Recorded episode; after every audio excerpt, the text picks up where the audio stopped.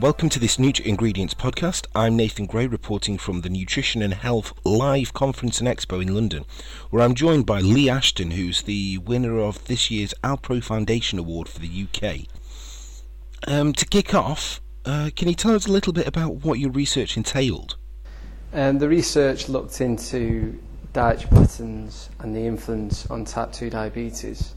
Um, and this was done within UK women from the UK Women's Cohort Study um, and the women were assessed based on their dietary pattern consumption rates, um, and then we've seen whether there was at people if they consumed a healthy dietary pattern, if there was at a de- decreased risk of developing type 2 diabetes.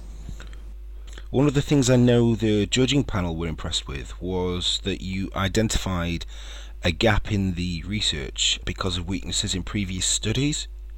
Yeah, um, well, there was a lot, a lot of the studies um, focusing on this study area um, look at single nutrients um, and then the influence on type 2 diabetes, with very few um, looking at dietary patterns. But it is important to look at dietary patterns because people don't just eat one type of food. Foods are eaten in combination because um, um, foods interact with each other. And then when they're eaten in combination, it can affect bioavailability and it can affect absorption. Um, and also what a lot of the studies were looking at when they were studying single nutrients, um, they did multiple testing um, within the single nutrients which increased the probability, probability of chance findings. Um, so they just te- carried testing it until they found like a positive result, um, which problems within that research. And how did you perform this dietary pattern analysis?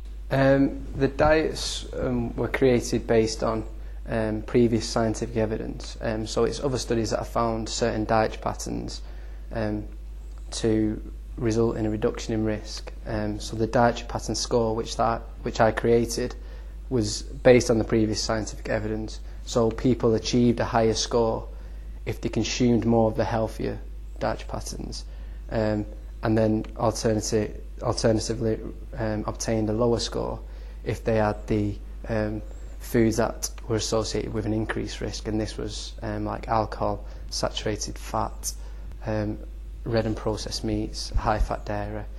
So, using this approach, addressing whole dietary patterns rather than single nutrients, what did you find? Uh, it's found that um, the women who consume the healthiest dietary pattern, which was higher intakes of fruit and veg, whole grains, fish, poultry, low fat dairy, um, and nuts, legumes, and pulses, um, they were at a decreased odds of developing type 2 diabetes, um, and the reduction in odds um, was almost halved in them women. And what do you think we can take away from your research?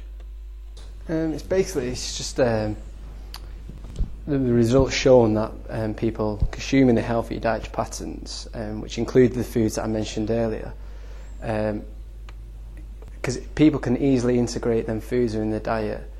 Um, so it's important to try and attempt to do that because um, it shows the the positive impacts that it's had on diabetes. And in, in addition, because there's so many diseases that are, that are linked to diabetes with similar risk factors, then sh- if you try to um, achieve these healthy dietary patterns, then it can may also help reduce the risk of other chronic diseases as, as well.